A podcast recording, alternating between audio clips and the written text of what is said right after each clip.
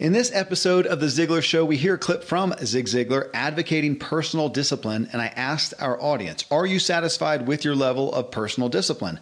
Unlike most of my survey questions, the results were equally distributed between no, decent, and yes. Tom Ziglar and I talk through some comments and offer paradigm shifts on how we perceive and embrace the concept of personal discipline.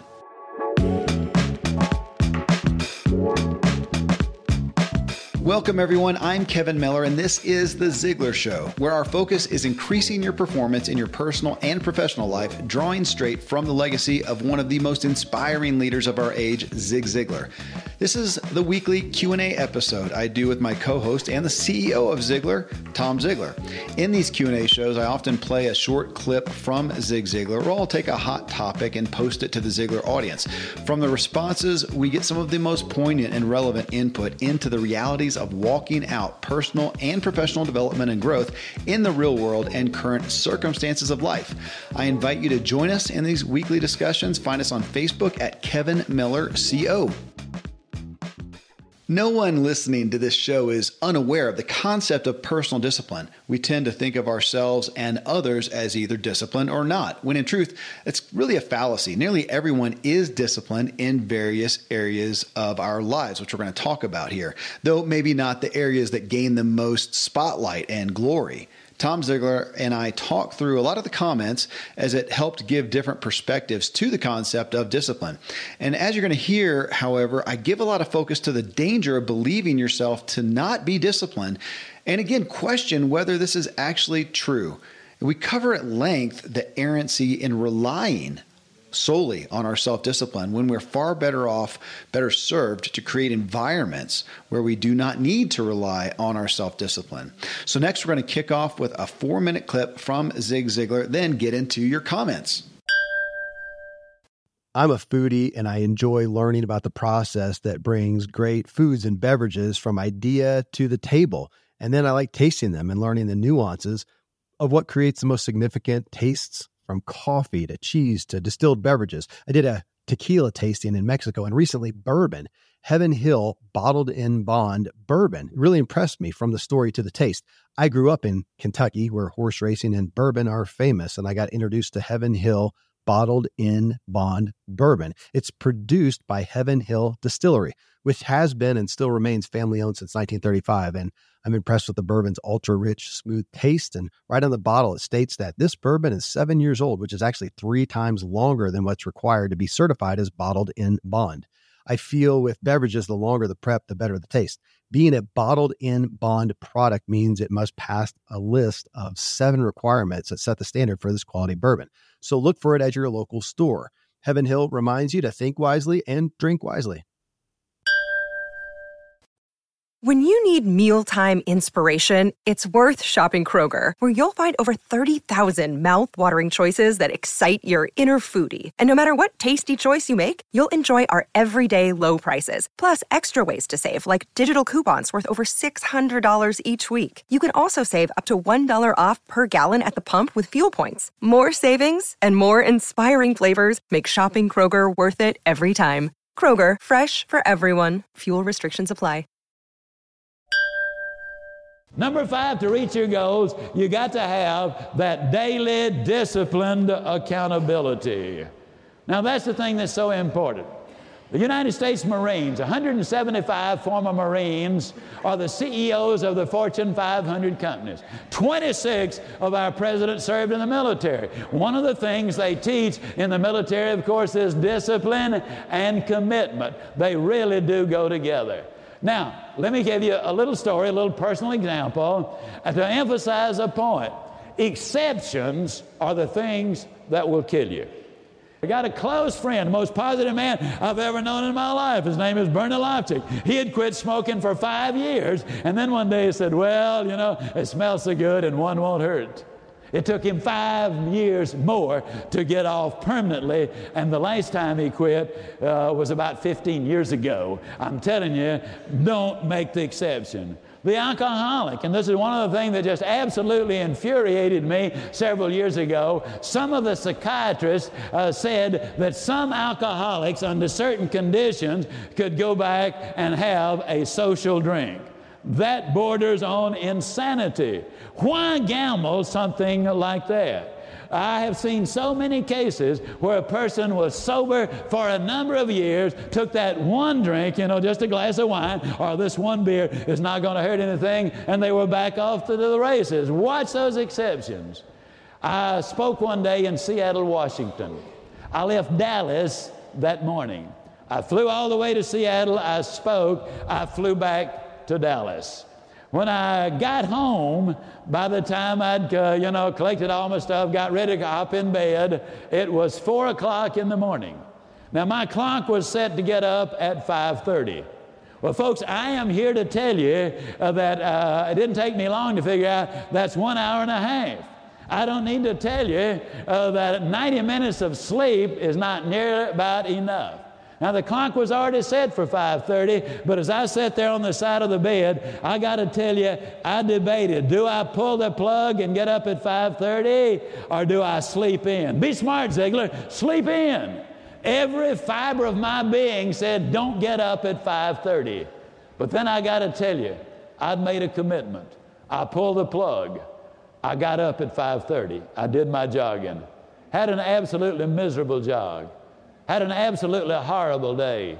I was not nearly as productive that day as I normally am. Didn't feel good all day long. I got to tell you, I was in bed that night at 8 o'clock. And yet, I am going to tell you that one of the most important decisions I've ever made in my life was that I got up the next morning at 5:30. And let me tell you why. I consider it the most important for this reason.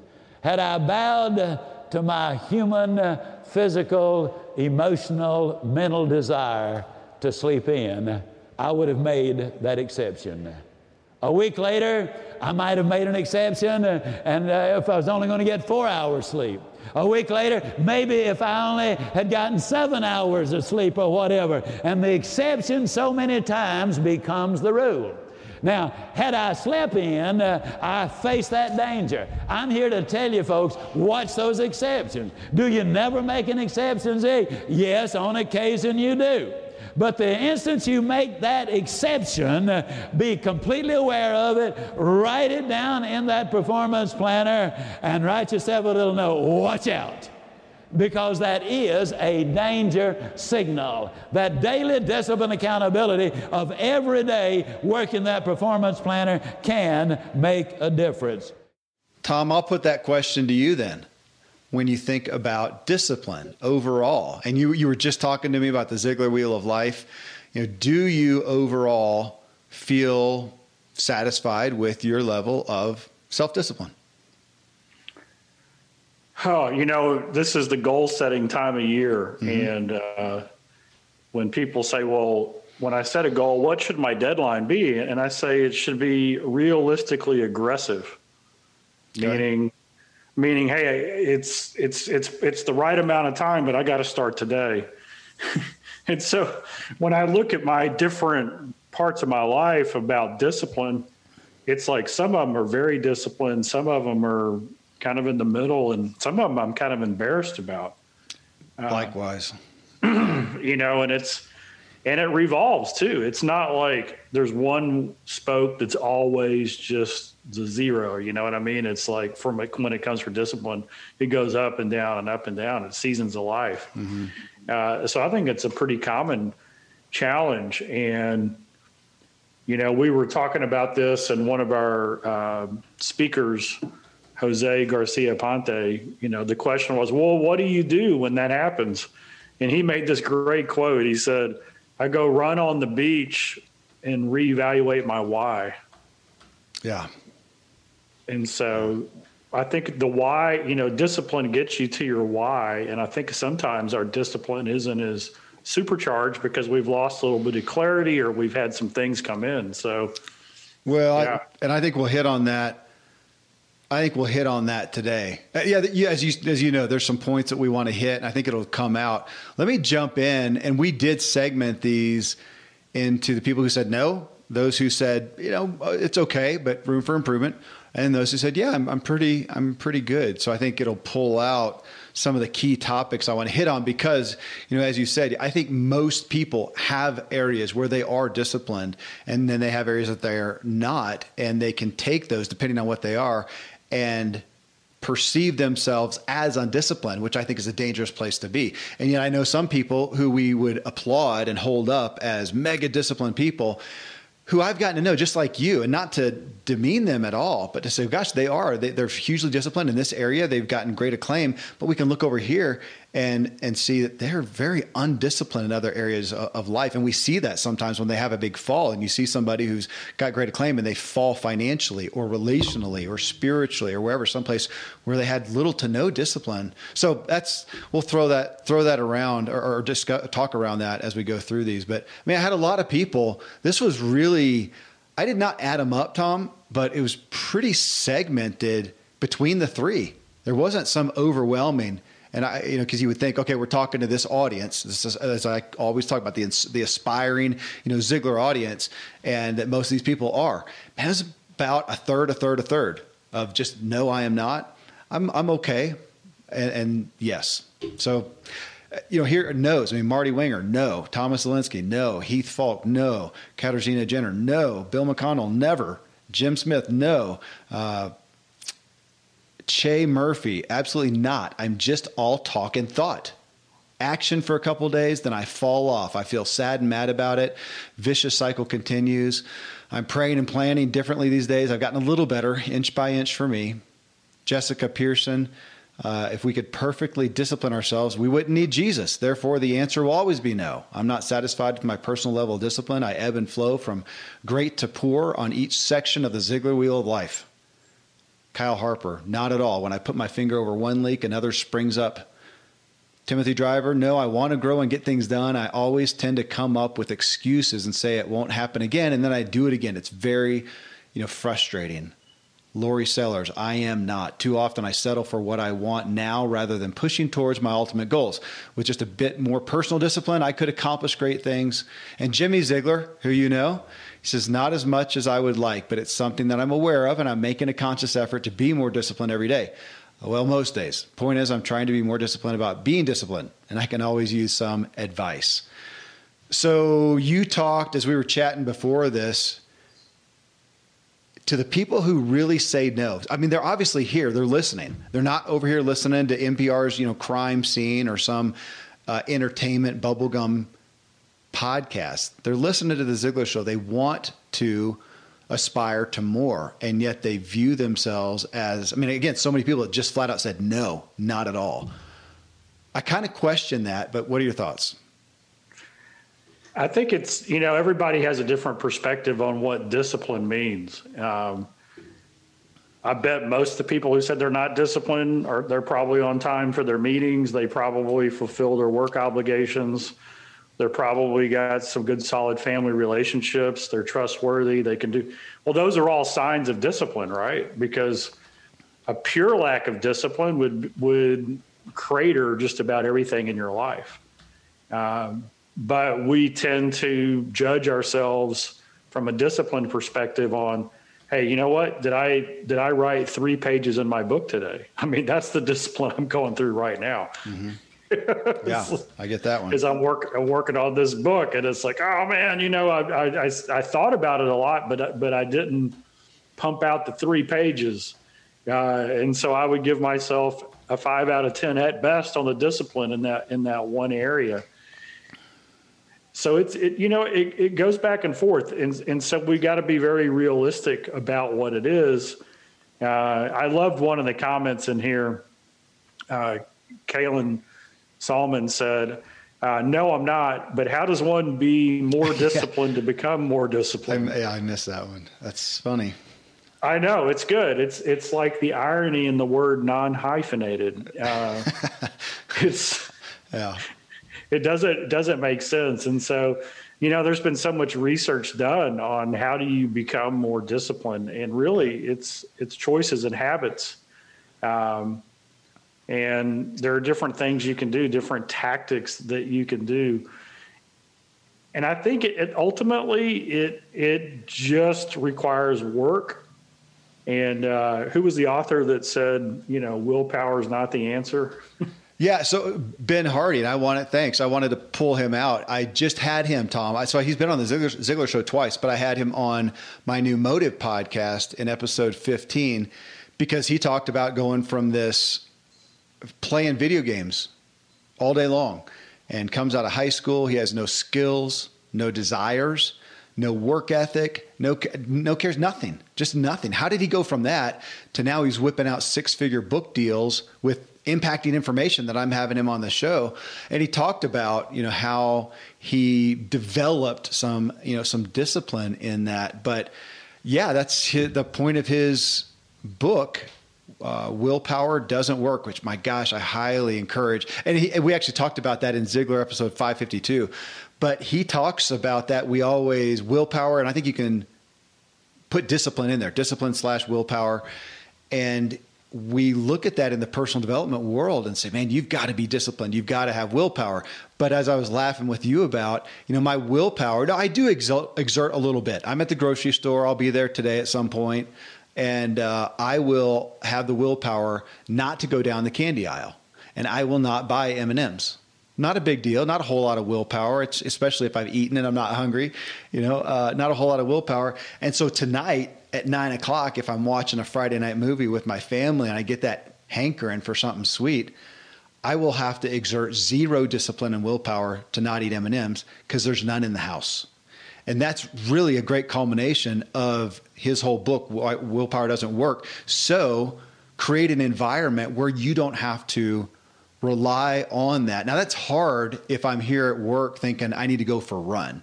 Uh, you know, that's a different one. But even my wife, man, she's benefited from COVID dramatically. Her life has changed. She is she does not like to go to bed early. She does not like to get up early. And that's been her life uh, for the most part. With COVID, thanks to COVID, honestly, her gym it initially closed but then it opened up and they can only have a limited amount of people in there so she has to sign up ahead of time to get a spot in her class that she wants to take once she has that spot it means one of her friends can't get in ultimately at some point they're going to max out at 20 or whatever it is and they can't get in so when her alarm clock comes up comes on, which she's never used an alarm uh, clock a whole lot early in the morning. And when she does, she snoozes it a lot. Now she puts it in the bathroom. She has to get up, go in there, and, uh, and turn the thing off. So she's done that. And she realizes in the moment, oh my gosh, I don't want to go. All the excuses come up. But then she feels some guilt or some pressure, let's call it some good, healthy accountability to, hey, I signed up. I kept somebody else out of it. I've got to go. And she's going almost every day now. And she'll take one or two classes. It has changed her life. In the evening now, because she's er, up early, she's tired. So she's going to bed earlier than she ever has. And she's, she's liking it overall. But it took that. Uh, something beyond just her discipline to do it, accountability, um, you know, again, an environmental construct I love it, Tom. I, have been. That's why I talk about Benjamin Hardy so often because I love that because it so takes the pressure off every day. We got to grit our teeth and have this discipline to do all these things. Instead, he says, no, create an environment to where it's not all on you. I think to, today, and we talk a lot about this, that our number one enemy is distraction. And yeah. for those who already kind of have the squirrel, look, squirrel um, minds, not mindset, but just the way we're wired, where we're easily distracted. That's one of the biggest keys is, you know, how do you discipline yourself to be more disciplined? Creating the environment that allows your priorities to happen is yeah. the first step. And so that means turning off your phone, leaving it in the other room, taking your computer uh, notifications off. Whatever you're doing, you're creating the environment that allows you to be productive, to work on the things that you've decided in advance you're going to do it. And then you've got to you've got to prepare physically as well, which means you've got to get enough sleep the night before. You've got to fuel your body in the right way. You've got to do the exercise and all those things that create the energy that allow you to do it. And yeah. and and so for some people who are very disciplined in their exercise, uh, they may not be disciplined in their sleep, or vice versa. And so you're getting a win and then you're you're getting a loss, right? You're kind of like mm-hmm. those two things are bouncing out. And so then when you have to be productive and get something done that takes mental clarity and focus, you don't have what you need. And so it's setting the environment, it's setting the stage that allows you to get those other things done. Um, yeah. I, who who is the current? Uh, who's the guy who runs Apple today? Uh, yep, I can see his face. Can't remember his name. All right, so every podcast listener but me and you know his name. Yeah, I, I think he gets up at three in the morning or two thirty in the morning. Tim Cook. Tim Cook. You're faster on the Google than I am. yeah, so I think he gets up at two thirty or three in the morning uh, to do his workout, to get his nutrition, to do his routine, to get the day set. And you know, people talk about him being a superhuman. I think what it is is is he has learned how to prioritize and maximize his time. Yeah. Well, it's impressive as long as he's getting enough sleep. Uh, in my book, sometimes I goes find to bed. He goes to bed early. Yeah, if, if he's getting enough getting enough sleep. Well, I mean, you talked about that a second ago. So you know, you take exercise, sleep, nutrition. I am very disciplined. I am very confident and comfortable and proud of my discipline there. But my gosh, being like you talked about that, being on time for appointments, man, I, I, struggle with that. Fulfilling my work on time and not to the last minute, I struggle with that. Distractions, man, I'm looking for distractions. I enjoy, even if I've got the work of my life I enjoy, I'm looking for squirrels in my productivity and efficiency. And those are areas where I am not disciplined. My finances, not disciplined. My relationships, some. Um, I have some areas of discipline I'm good with, some areas uh, that I'm not. I think my wife would agree. You know, with the family overall, I am when it comes to some of the stuff with her of taking time for planning things that she likes. Oh my goodness, I don't like it, and I'm not disciplined with it, and yada yada. So, you know, the thing that I think burdens me or concerns me the most here, Tom, is just the self-image aspect for these folks who think of themselves as not having discipline. And I'm tempted to say this is an exercise that Zig talks about in, in one of his uh, one of his presentations of going through.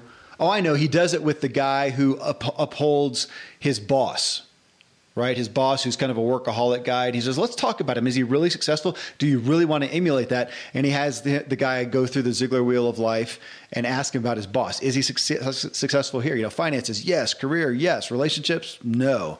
You know, mental aspects, so so. You know, how about, and he has these areas, and ultimately the guy sees, I wouldn't want to be like that. But in that same frame of mind for us all, for these folks who said no, to go through the Ziglar Wheel of Life. Just type it in, Google, you'll find multiple copies of it, and go through and rate yourself. And I would, I'm interested to know, you know, to, to see. I bet they'd find some areas where they'd realize, gosh, I am really disciplined. And when you talk about that areas of responsibility and maintenance and consistency, those don't get the limelight. The big success gets the limelight often at the cost of everything else. It doesn't mean that person's disciplined overall. They're disciplined in one key area. How many athletes, celebrities, speakers, authors, experts do we know who are incredibly disciplined in their craft, knock it out of the park, sell a million copies, make millions of dollars, and the, consequence, the, the collateral damage where they're not disciplined is dramatic. I mean, that's that that's a story uh, as old as time that we see that, and yet they get billed as disciplined, and the person over here with a very you know consistent well managed, well maintained, responsible life who I look at and go, my gosh, that's a lot of discipline that I don't have. They don't get the billing. So I think there's some myth at work here. I would challenge these people to go through and work it out and see, are you really not disciplined? And see if you can get to a place of being a little more proud of the discipline in your life. Because being at a place where you think of yourself as not disciplined is a vicious negative cycle. You are listening to The Ziglar Show and this episode on personal discipline. Next, Tom talks about the block that many people have on starting a goals process at all. And his counsel is just to start with one goal. So we'll be right back after I share some great resources with you. You know, you just mentioned the Wheel of Life. We do have a free download. You can go to Ziglar.com forward slash choose to win, and you can get that download. You can do the wheel uh, we actually have the Ziglar goal setting system procedure chart there that'll walk you through your goals. And we're talking about discipline. We have the self talk card there as well. Yeah. So all of those are on that page at Ziglar.com forward slash choose to win. And I think, you know, one of the disciplines, when we have this performance planner, which is the goal setting guide that so many people love, and a big percentage of people buy that and they look at it and they never start. Mm-hmm. And they're like, I don't know where to start. What should be my first goal? And I tell them, your first goal should be to work on your first goal, and that's it. And so they're like, yeah, but you're supposed to keep track of four goals. And I'm like, that's yours. No, just start with one. Most of today, you will be indoors, likely your home or your office. I am as well. Even with my treks out into the woods, I spend a lot of time inside. And we're going to take about 20,000 breaths. According to the EPA, the indoor air is two to five times more polluted than the outdoor air, sometimes up to a hundred times more polluted. At my studio, we have heat being forced through old ducts. I walk on carpet full of years of junk. No idea what's floating in the air that I'm taking constant gulps of. The solution is an air purifier, and Air Doctor is just the best. Air Doctor filters out 99.99% of dangerous contaminants and allergens such as pollen, pet dander, dust mites, mold, bacteria, viruses. They do it so it, your lungs don't have to. Air Doctor comes with a 30 day money back guarantee. So if you don't love it, just send it back for a refund minus shipping. Go to airdoctorpro.com and use promo code Kevin. And depending on the model, you'll receive up to 39% off or up to 300 bucks off. Exclusive to podcast customers, you will also receive a free three year warranty on any unit which is an additional $84 value. So to get this special offer, go to A-I-R-D-O-C-T-O-R-P-R-O dot com use promo code Kevin. AirDoctorPro.com, promo code Kevin. Friends, I'm pretty candid about my lack of financial prowess. Money and numbers are fairly Greek to me, so I need a lot of guidance. One of my closest friends is a wildly successful wealth manager, and I'm working on some financial literacy and just continually seeking guidance. So I ask you to check out yahoofinance.com. Nobody knows it all on Yahoo Finance is a, an incredible resource for the rookies like me or the seasoned investors. You know, before my dad passed away recently, Dave Ramsey and his wife Sharon flew down to visit. We all got to spend a day together, and I was at yahoofinance.com just now. I saw multiple news flashes from Dave and other people that you respect, and they're hitting so many of the hottest areas in finance today. So it's a place to get a snapshot of all aspects of your financial interests. And if you have them, your portfolios. I hadn't realized Yahoo Finance is the number one finance destination, producing a holistic look at the financial news cycle, including breaking news, original editorial perspectives, analyst ratings, independent research, customizable charts, and so much more. So, for your comprehensive financial news and analysis, visit the brand behind every great investor, yahoofinance.com, the number one financial destination, yahoofinance.com. One more time yahoofinance.com. Thankfully, the days of building a business website, then having this massive endeavor to integrate an online store are gone. Today, Shopify has fixed all that. I had one business where we actually built the entire website on Shopify's platform. So whether you're just starting out or you're selling a million bucks of product already, Shopify is just the industry leader. It works the same for physical products or online and digital, and Shopify is just hands down the best out there.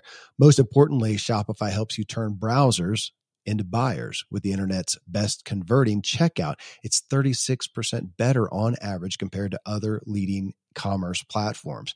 Getting people to buy is not that hard, at least to the buying point but getting them to actually give their payment info is. And Shopify is king in that department. They also have top tier customer service, which I think is critical. You can sign up for a $1 per month trial period at shopify.com slash Kevin. That's all lowercase. Go to shopify.com slash Kevin to grow your business no matter what stage you're in. Shopify.com slash Kevin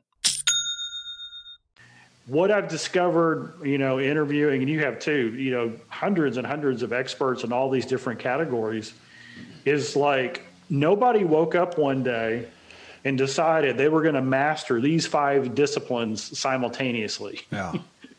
right. Yeah. Or they were going to they were going to go achieve these five different goals at the same time. What they did is they got a passion for one they started getting the the the figuring out the system of how they can get that, the priorities and how they made decisions around it. And so they got pretty good at doing that. And they're like, oh wait, I need to do more of this. And so they applied what they learned on the first one to the second one. Yeah. And it just kind of grew from there. Uh, Dad, you know, we, we talk about that for over 30 years, probably closer to 50 years, he spent three hours a day reading and researching and studying and doing all this development, internalizing it. He, he didn't start off that way. I mean, I, I know. I mean, he was just like all of us in our 20s and 30s, right? I mean, he knew what he wanted, uh, but your your typical 20 year old isn't going to go, you know, get up at 4:30 and spend the first three hours of the day reading and researching, and then go do life. Yeah. But he did at an early age start spending a little bit of time, and that just grew. And so I think one of the keys to discipline is we develop the self talk that says, you know, like I say, I'm getting fitter and fitter every day in every way. You could say, hey, I'm I'm getting more disciplined every day in every way. Mm-hmm.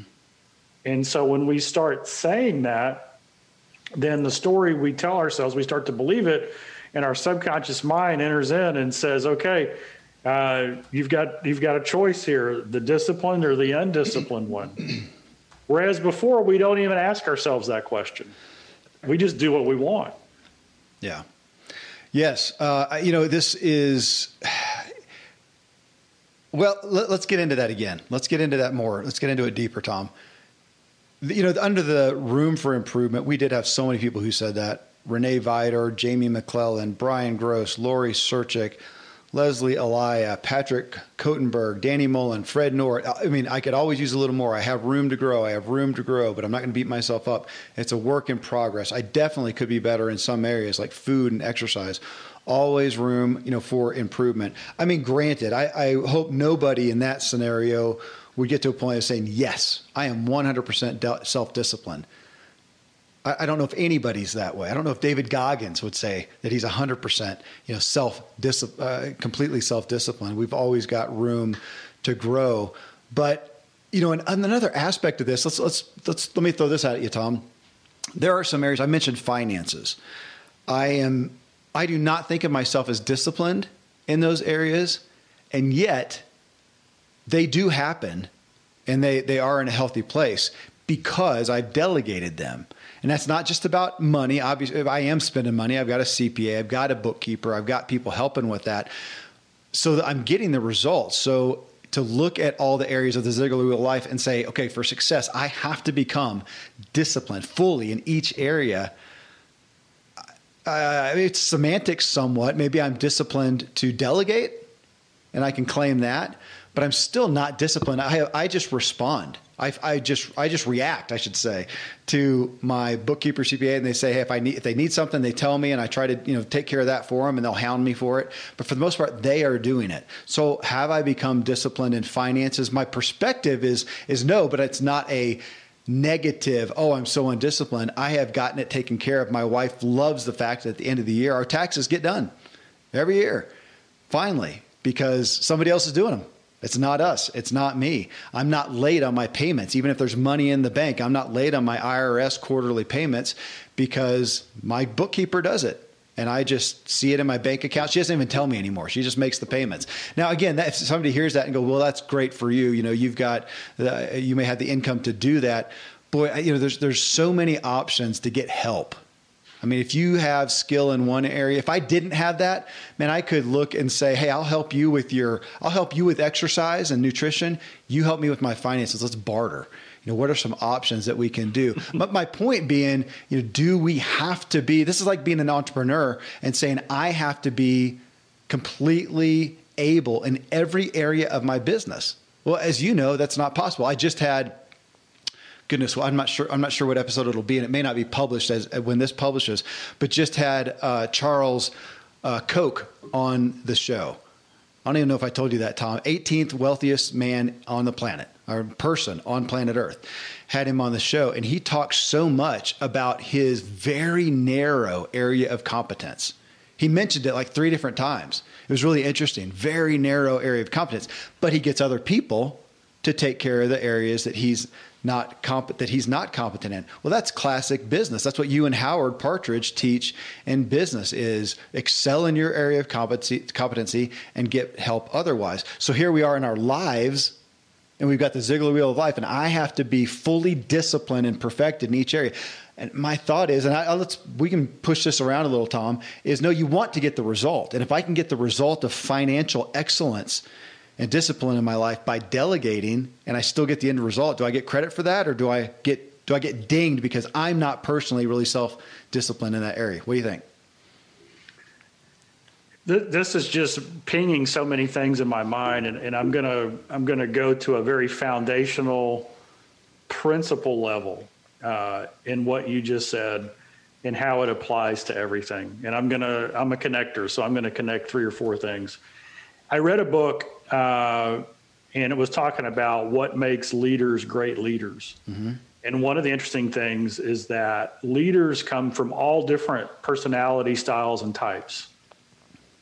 But the great leaders have one common thread, and that is they all know their blind spot.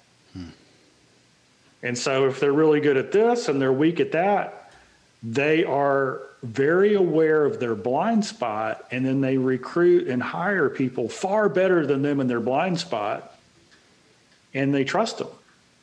They lead them yeah. on character and integrity and the things that build a relationship, trust, those kind of things. And then they let them do their job. And so, what you just said about finances that's exactly what we're talking about. You look at your spectrum, your gifting, what am I really good at? I've got a blind spot in finances. And so you have the discipline to bring someone in who that's their gifting, right? Now you still own it, you still have to understand it, but do you have to do the work and make sure it gets done on time? No, you just got to get them the, the paperwork yeah. by the deadline they give you. So, in the uh, one of the themes of the Old Testament is it never says go and do good. It always says stop doing evil mm. and then go and do good.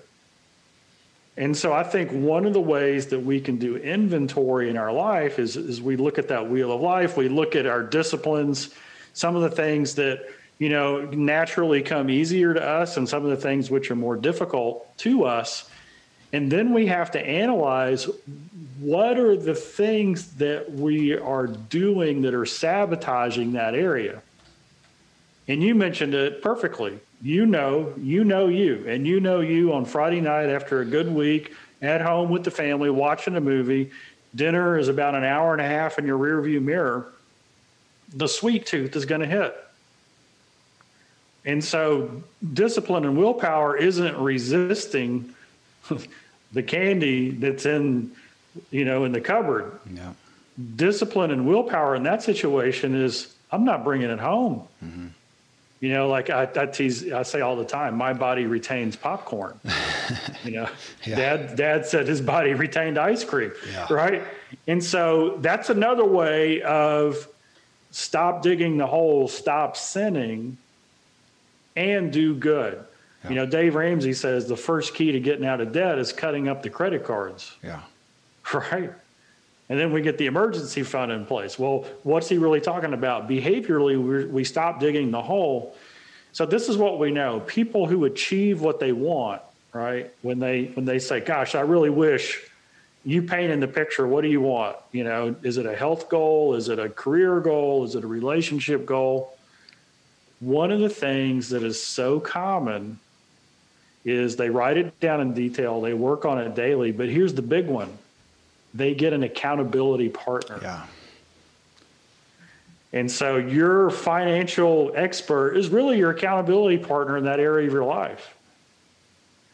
And I've also discovered this, and this is an interesting thing, and I talk about it in the book Choose to Win. I was at an event, and the this young guy came up. He was late 20s. He had three kids. He was making good money. He had a good IT job. And he's and and, it, and he was like, you know, I, I have these plans and these goals, uh, and I get started on it. And then three days later, I'm staying up all night binging doing you know video games, right? And how do I stop that? And so I said A, B, and C. And he said, "Well, I'll do that, but I know me three. You know, I'll do that for three days, and then I'll be playing video games all night." And so I said, "Well, well, how much? If if you did and followed through on that goal that you have, can you put a monetary value on it?" And he said, "Oh yeah, I can." I said, "How much is it?" And he's he said, "It's a lot." I said, "More than ten thousand? He said, "Yeah." I said, "More than fifty thousand? He said, "Yeah, it's a lot." And so here's somebody very smart who knows that video games are costing him 50 grand or more, right? I said, Well, I've got a plan for you.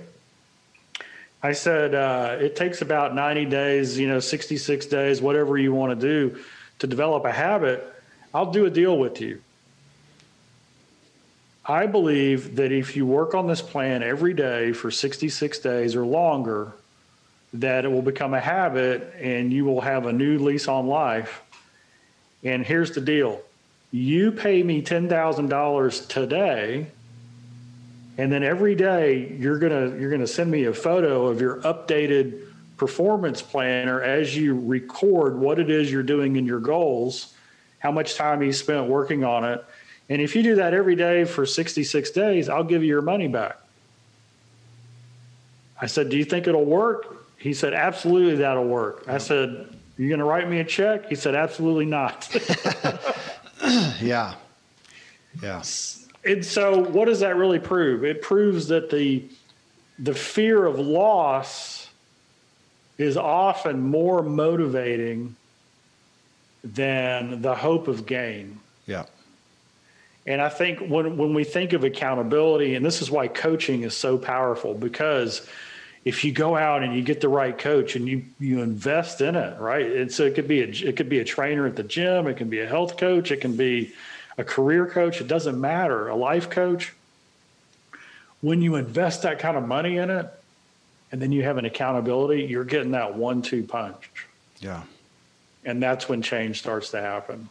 And you build these; these are muscles. These are muscles. I, yeah. Again, the environmental uh, environment and the accountability is strong because you're talking about you know M and M's. I'm also uh, so I don't buy those, but I'm also for uh, kind of an unforeseen, at least for six weeks, um, but maybe an unforeseen. I, I'm not doing any any wine. I love my wine. I, I think that there's you know, there's benefits they talk about for a glass of wine, but it was just kind of one of those things of do I control it or does it control me? Let's just stop. So I'm not doing that. Now I still have, I've got some bottles I've been hoarding for years in my house. So they're there. Uh, it's not a huge tempter to me, but I also told my family, they all know that. Hey, I'm not I'm not doing that because I'm not doing some other stuff too. I have a whole list of, of some things I'm abstaining for, for for a while, and they know that. So I'm going to sit down in the evening, and it would be so disappointing for them, to me, for them to see me not be able to stay on it. So the accountability is, is so key. So we've got the environment not setting it up for failure, but also the accountability is such a strong one to do. And so, yeah, with this aspect of discipline, I think that we have just gone awry, thinking we all have to be the Navy SEAL, the whoever you want to applaud up there, who you look at as super self disciplined. That I see so many of the people who get the best results that are not in that limelight of self discipline, but they get the results because they don't set themselves up for failure and they do set themselves up for success. Again, that environment and accountability have got to be two of the strongest things that I think to some degree, Tom, how much discipline would I have if I, um, gosh, you know what? You know, uh, let's be candid here. How can I do this anonymously um, without even historic? In my past, there was someone who I was close with, a guy who I was close with. And at a certain point, we were on a trip together and it wasn't a total surprise to me, but he divulged that he had had more than one uh, affair. And at the time, I knew his lifestyle and I looked at what he did. It was in, you know, he was in a big city. He was very infamous in his arena. Um, he made a lot of money, good looking guy, worked in a high rise. He's, he's, in, he's, he's with all the beautiful people. And I told him, I said, man, if I did what you did, if I lived in the way that you did, and you end up out at these business dinners just by yourself. You've got, you know, your wife's at home with your kid, and you're there with these beautiful people, and it's very uh, intoxicating environment. So, man, that's dangerous for anyone. I, I I'm so grateful that that's not my life because I don't. That's one less thing to worry about for me. I, I I live in a bubble compared to that. The things that we expose ourselves to is so powerful. I mean, that's again an environmental thing. There's so many temptations and things that we can get out of our lives. There's you know there's ways to do that. We have the internet these days that is such a temptation to go down bad roads these days. There's there's ways to do that. It's hard, very difficult to say, okay, I'm just not going to do the internet. It's very difficult in our day and age uh, today. But there are things that you can do. I've got myself and my family on Covenant Eyes uh, it's a, an accountability software. Ultimately, it doesn't limit.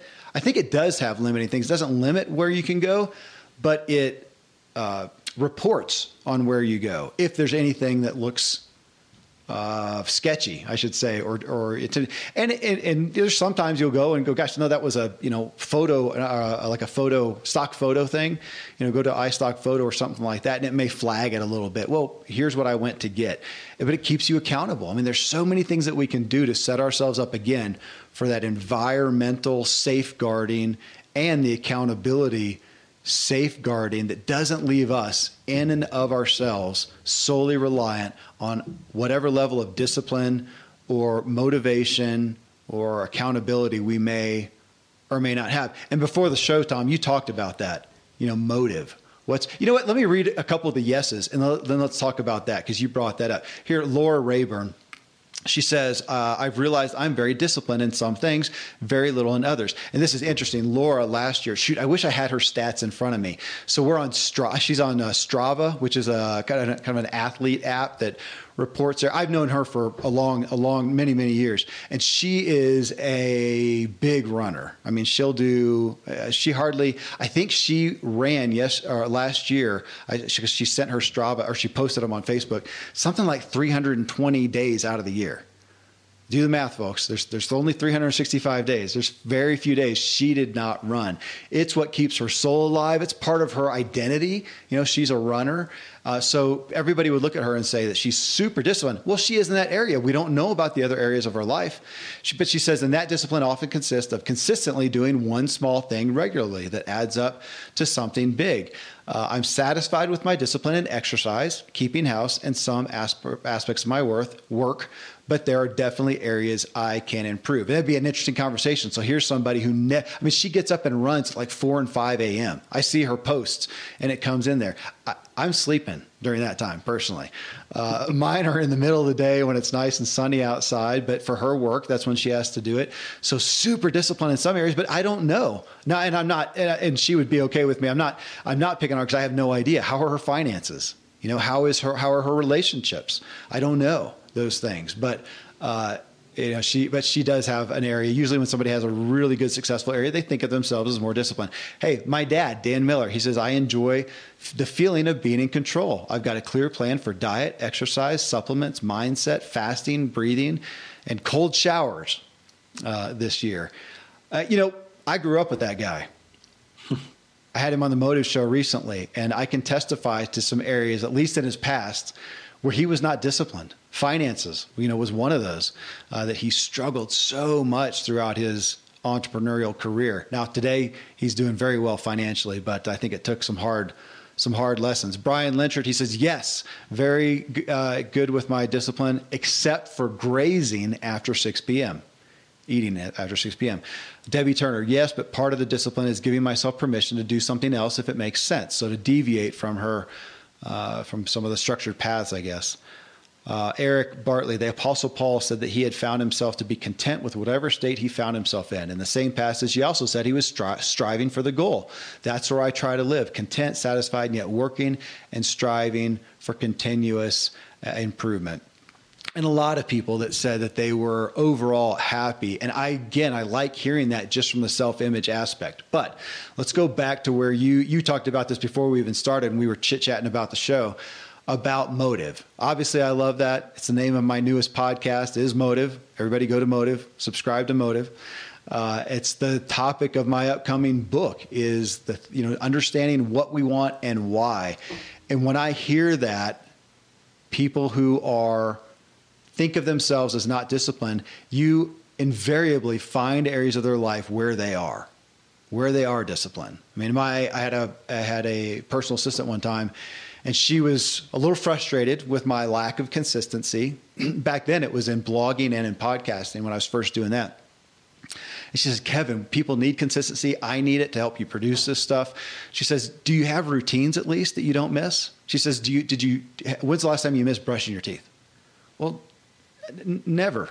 When's the last time you missed your coffee? Now, that's not fair because I love my coffee, but I don't enjoy brushing my teeth. There's a lot of things. She said, but you know, what are there some things that you do you when you had a kid, did you ever go for a day and go, I just didn't get around to changing its diaper? No, you do that. Why? Because there's there's a consequence. You don't have to technically, but you know there are some things that you do that you are disciplined. You do have the ability, and there's some motive behind it. There's a reason behind it. So when we look at those areas where we aren't, that's the first place I go, Tom. Yeah, saying what is the? Do you have a reason? And if you're not disciplined, you obviously don't have a strong enough motive. And I mean, I know we're at the foundation of personal development, but I think we often go awry by not digging in and asking ourselves. It goes to goals. We can list out some goals sometimes, but if we don't get into the why, and this is a lot of what I talk about in the Motive podcast, if we don't get into the why, then we'll find ourselves frustrated and going, yeah, why did I fall off the wagon? Why did I do it for this time? I mean, we're at January 8th. How many people have already fallen off their New Year's resolution? Statistically, it's a truckload. Well, I bet they put that resolution out there. I want to lose this much weight. I want to do XYZ. And they didn't get into, okay, why? And really dig in into that. And Tom, I've I've missed that so often in my life of not getting into the why uh, to my own detriment. You know, motive to me is uh, this is, and I'm just going to talk about the pandemic for a second. Sure. Um, I call it the stainless steel handcuffs. And I think the reason that so many people are, I'll call it lackadaisical on discipline, is we bought the lie. You know, the marketing that's out there that hits us constantly is, hey, you deserve it. Go ahead, take a break today. You know, drink that soda. Do, do you know, get that dessert, uh, buy that toy and all of these little things start to trap us right? We we now are beholden to the job or whatever we've been doing not because we love and are passionate about that job but because the momentum is it, one of the things that, that that i think i read this from seth godin momentum is maybe the most powerful thing in business and really it's in life once the momentum is in the right direction, an average business can do fantastic if the momentum's going right. If the if you have no momentum or it's going the wrong direction, a great business with a lot of opportunity and, and a lot of potential struggles. And it's the same with our life. If if the momentum we have is going in the wrong direction, it's extremely difficult to change it. And so we, what's happened is, is so many people have bought the lie. Hey, I need this, I need that. I'm going to get too much house, too much car. I'm going to put these financial burdens on. Hey, I'll say yes to this. I'll say yes to that. And pretty soon, all of our time is sucked into things that aren't really taking us closer to our purpose and our passion. And then we look around and we're like, do I like doing this? Well, I think I'm going to change. And we look at that anchor that's holding us down and we can't or we don't think we can. And we say well it's just not worth the risk and i'll hang on a little bit longer. And and so the the workout gets pushed aside and, yeah. and you know the one-on-one time trip we were going to have with our each of our kids kind of gets pushed to the side. Well then the pandemic hits. And suddenly everything changes. People go home, maybe themselves or their spouse lost a job. The kids are now homeschooling. There's chaos in the background. There's insecurity. We go through a summer of turmoil. we just come out of election season. Just when we thought it couldn't get any more interesting, any more challenging, or whatever, you know, the virus has reared its head and we've got all this political turmoil. But here is is what I'm excited about. Uh, not that I'm happy we went through all this. I, I, would, if I could, I'd wish it away. Sure. but there are literally millions of people who are looking at these stainless steel handcuffs and they're taking them off. And, the, and it's a metaphor for wait a second, I have the key to these handcuffs. Nobody's nobody's put me in those. I've made choices that have put me in there. And now that all these things that are vital to me have been threatened, my health, my family relationships, my meaning in life, the purpose, I'm going to make some new decisions. And I'm seeing all over these people uh, who are making a new choice, a new decision that says, I'm going to take control of this. And I was on a call uh, last week, or it was earlier this week, and somebody said, Hey, I really want to do this, but I'm just not sure. And I said to her, Do it scared. Yeah. Do it scared. Do it afraid. Uh, one of our ZLCers, Danica Treble, says, Do it afraid. Do it scared. And and more and more people are like, you know what? What have I got to lose? I've I've had family members and friends crushed by the things that are going on. I've had hurt and setbacks in the middle of this. And so what happens? Our purpose, our resolve, our why, our passion starts to come up. And then that is motive, motivation. And mo and motivation and motive, you know, they all momentum. that is a powerful thing. And mm-hmm. so the idea of you can change your life one simple choice at a time, it's it's getting clarity on where you want to go, understanding who you have to become to get there, identifying your blind spots, getting accountability partners to help you there, and then make one little choice, one little decision to take that step in that direction. And then you do that over and over and over again. Now, one of the things that we worked on is is you know a good habit is simply a purpose producing activity done every day. And so just ask yourself, what are the PPAs I can do every day? What are the purpose producing activities? So I just kind of got on a rant uh, there, but I wanted to just do that foundation of we stop sinning, we stop doing the bad, right? That halts the negative momentum. Yeah. But in order to get us going in the right direction, it, it's the payoff's got to be big, right? It's got to be real. It's got to be significant. And the more clear we can make that payoff by identifying what it is, our passion is, our purpose, our why, the more likely we're going to keep making those small steps. And if we make enough small steps over a long enough period of time, then all of a sudden, one of the guys on the board that I'm on I think he ran 21 years without missing a day. Oh my goodness. Running into his 80s. So this I love the idea of the streak. Yeah. Uh, get a streak and even if you run for around the block and that's it. yep. Keep the streak. Keep keep the streak and then have grace when if it does get violated, if it does get disturbed, because man, when people lose momentum, that's that's such a death knell. I lost momentum. It feels like, well, just just can it. To go, no, you ran for 14 days just because you had three days off. Man, you can pick it back up and get back up there uh, so so quickly. You know, just to what you said on motive, and this is again, I've talked about this at, at length in the motive podcast. But looking at that thing that we think that we want, that goal that we think that we want, and to ask yourself, why and dig in will unearth the real motive. And it also may help you realize you don't have enough motive to do it. And it just may not be the right time.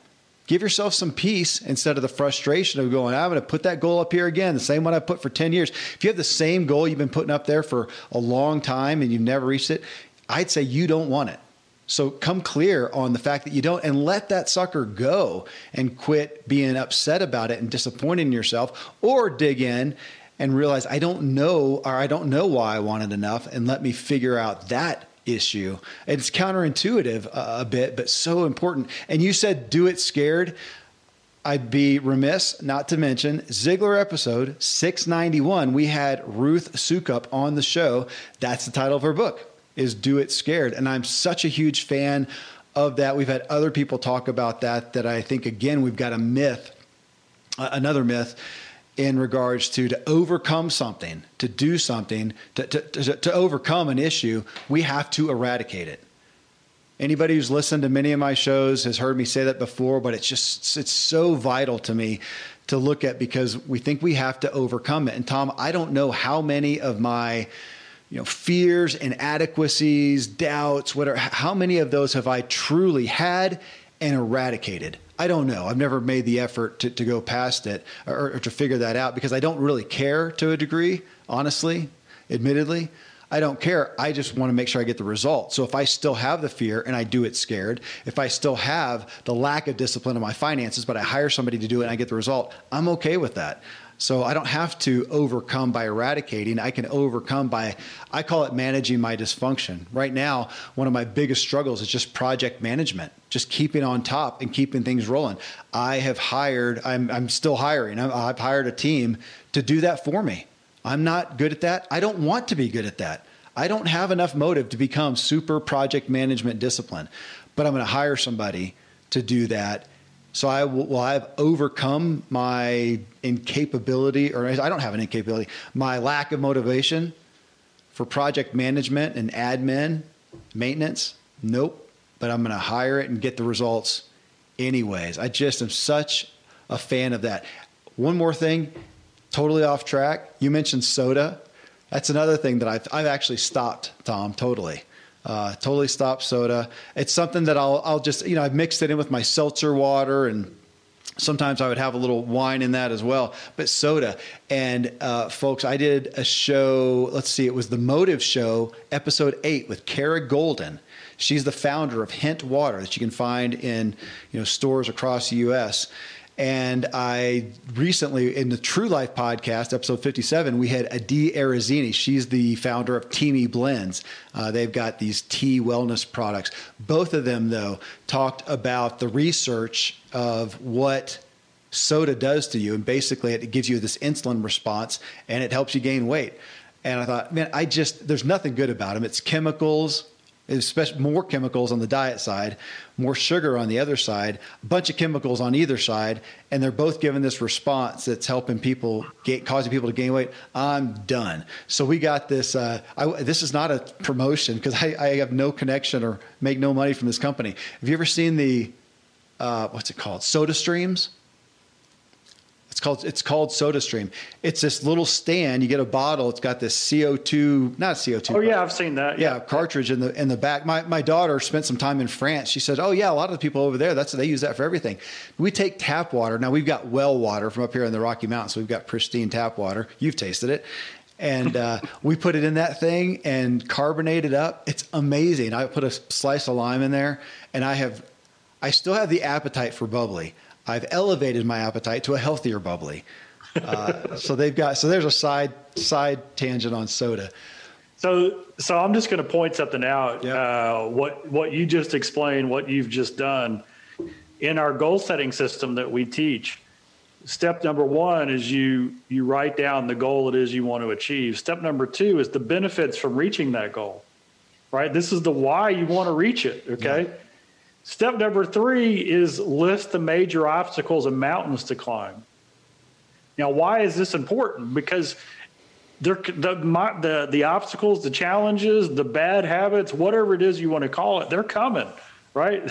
when you wake up in the morning, yeah. you didn't sleep well, guess what? It's coming. And so, what do you do? You plan in advance how you're going to handle that. And so, as a traveler, in well, back in the day when we all got to travel, uh, you know when you get to the hotel at 11:30 at night and not really having a chance to get a meal, guess what's going to hit you at the hotel? You're going to be hungry. Mm-hmm. And a high carb, high sugar, high fat snack is what they provide unless you know that that's likely to happen and you pack something mm-hmm. that's going to uh, curb the urge, right? And be healthy at the same time. So the soda solution that you've just done is is exactly right. You just flip it, you change a bad decision and turn it into a good decision. you know, I, I did this funny, Tom. I did the same thing with coffee. I just today ended a 12 day fast from coffee. Um, I'm just kind of seeing if it bothers my digestion any, and I haven't gone more than a day without coffee since I started drinking coffee, which was a long time ago when I was 18 and I moved to Holland for to race for a bike team and you have coffee when you are on the bike team. So I, I started there, but I, I, did there and tried to do tea. I've never liked tea. Well, so I'm helping myself grow into tea by putting a lot of cream in it. I actually putting it's Christmas time. I'm putting eggnog in it. and, you know, not the best stuff, but if it, it's helping me grow a taste for tea, you know, and I'm going to try to, to gear over there. So I'm doing about half and half. Again, talking. It was in uh, episode uh, 50. I think it was. I said it was 57 of the True Life podcast with uh, Adi Arezzini of, of Teami Blends, and she talked about coffee causing a lot of people digestion issues. So she said, you know, if you can cut down some. So I'm trying to I'm trying to cut down. But I, I do want to hit on one more thing before we end, Tom, because you talked about the challenges. I, I didn't know if I was going to share this, and I'll keep the person anonymous, though I think they posted it. Um, I think they posted it on Facebook. Eh, you know, it was in a private group though that I'm in, uh, and the it was a, it was actually a private group for MetPro. I, I think it was Tom, um, who who we've been talking about a lot lately. This is what this girl wrote. She says, "While I am not actually hungry, I feel like I want to eat everything in my house." To cope with our democracy burning to the ground in front of our eyes. Any tips to get through the next 12 days without gaining back all my losses? So, as we are recording this in January, this is the day you know after the big you know political event that happened in Washington D.C. and you know storming the White House and, and whatever went on there. That is a challenge. And we have gotten to a point. I'm going to hit hit in a, a bit on a little soapbox on disciplines where when something happens that is seemingly traumatic to us for whatever reason, we feel the, I, am going to say, the right and the norm to medicate it.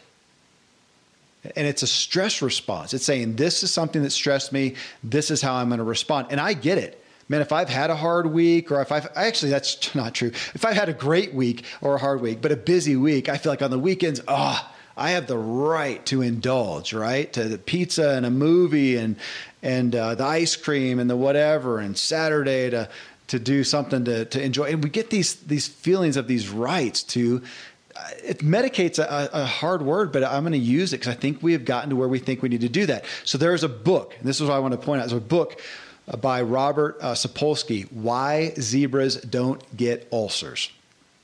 And what he talks about in there is our stress response. So imagine a zebra.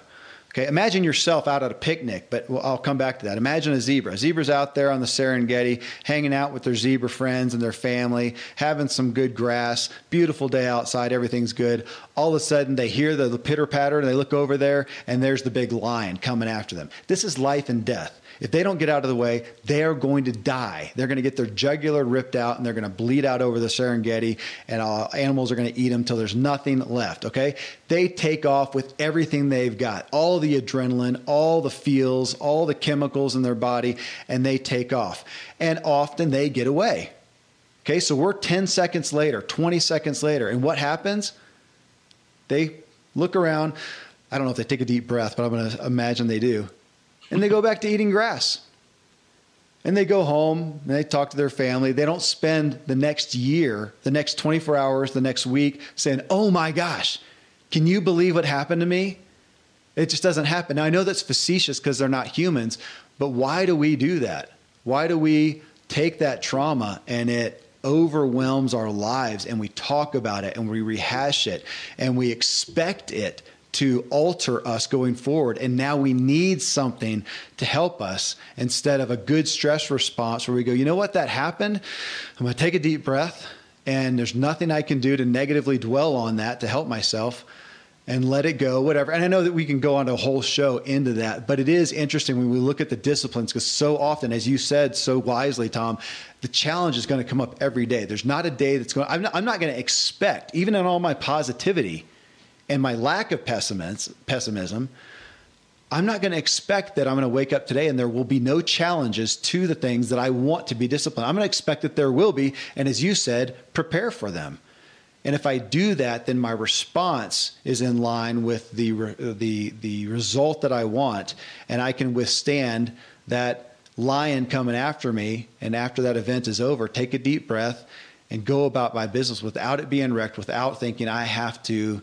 Again, I'm going to use that term medicate because I think, especially for Americans, that's gotten to be one where that is the expectation. Something traumatic happens, something bad, something disappointing, something negative, and it is it, we had a bad day because of that. It's a bad day. It's a bad week, bad month, bad year, and I need to cater to myself with some medication because of that. Man, that, how many disciplines and goals does that derail? It's uh, it's a big deal. It is, and that's part of the lie I was talking about earlier. Is we've been sold the lie that it's all about being happy. Yeah. And that happiness is a feeling. Yeah. And I think if we really get really clear, wait a second, happiness is not a feeling. Happiness is the byproduct of pursuing our purpose you know, dad said it's not the goal we achieve, it's who we become on the road to achieving that goal. Yeah. Right. That's where the growth, the satisfaction, the joy, all those things. And, and, and so because, uh, you know, I mean, go back to the tobacco ads, right? You know, under stress, you smoke. Yeah. Uh, you know what I mean? It's like, and so it just switched over to food, you know, feeling stress, golly, you know, get a ding dong. I mean, life will be good. Mm-hmm. yeah. Well, and it, you know, goes back to, to the to the wine. I, I realized long ago that I don't have uh, a, a, draw to it. I don't need to feel something for it. To me, it's celebratory. Just it's just as a celebratory thing. And then that was the question of, well, can I not celebrate without it? Well, I don't want to be that guy. Can I not have a good morning and good devotions without my coffee? I'd rather not not have my coffee. But I don't want to be. It was Randy. It was Dr. Randy James, your doc, my doc, my co-host on the True Life Show, and he's the one that brought that up. Do I want that thing to dictate whether I have a good morning or a good evening or a good afternoon? Do, what What are the things that I'm reliant upon? The the smoke. The what's the medication that I must have in order to be okay? for this good time, bad time, whatever. My gosh, I want I want it to just be internal. I really do. Again, I'm I'm as prone to it as anybody, but I uh, well, we're back to motive. Man, good topic. I we went deeper into this. Again, th- I'm so grateful for the responses that we get that always lead us down this. But uh, such a vital foundational topic, Tom. Um, thank you. Thanks for your wisdom and your insight as always. Appreciate you from the greatest podcast host in all the land, Kevin Miller. Uh, I never get tired of hearing that, Tom. Thanks. So, after hearing this episode, how do you feel about your level of self discipline? But maybe more important, how can you be arranging your environment so you don't have to rely so much on that self discipline? That may be more important, the most important issue, actually. Coming up in episode 855 of The Ziglar Show, we are talking about succeeding at business and as a winning strategy, investing in and believing in people instead of control, as we are in a corporate culture that is all about control. Who better to school us than Charles Koch? Who ranks in the top 20 wealthiest people on planet Earth. His company, Koch Industries, is one of America's largest private companies with over 130,000 employees. He should know what he's talking about. Till then, thank you as always for letting me walk with you as we inspire our true performance together.